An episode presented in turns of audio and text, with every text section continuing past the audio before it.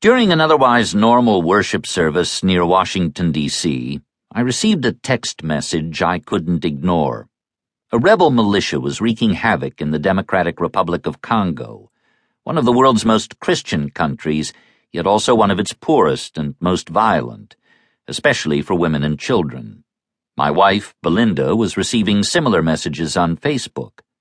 Gunshots and mortar fire threatened the lives of people we loved. I sat down to exchange a flurry of texts. Belinda sat down to cry.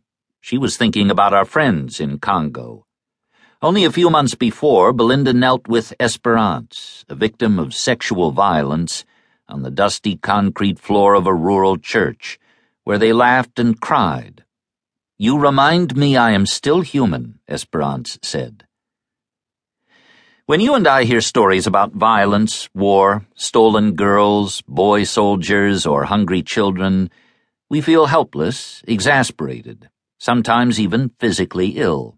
When we learn about senseless poverty, mind boggling violence, or preventable disease, we feel overwhelmed. We pray. Sometimes we give. But we struggle to do more. Why? Because we cannot change the world. Or so we think.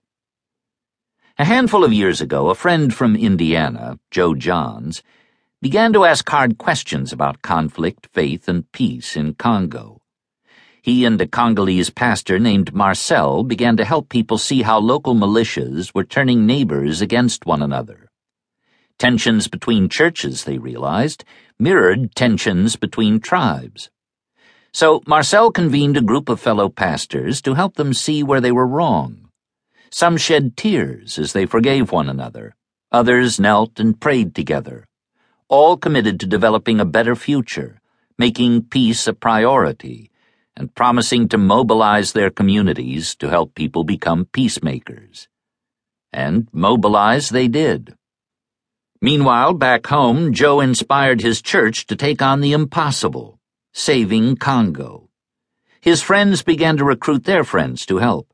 Others gathered resources. Hundreds ran in their local half marathon to raise awareness. One group even rode bicycles across the country in a race to end Congo's suffering.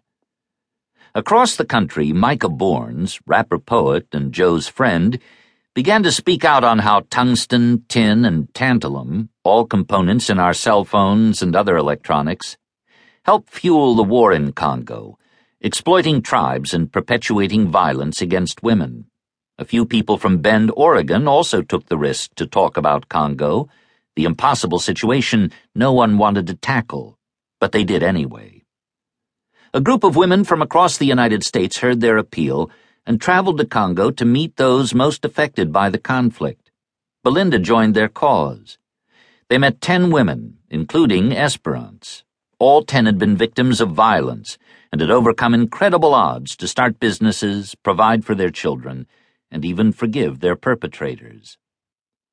They asked Belinda and others to tell their stories so the world would know about the vilest scramble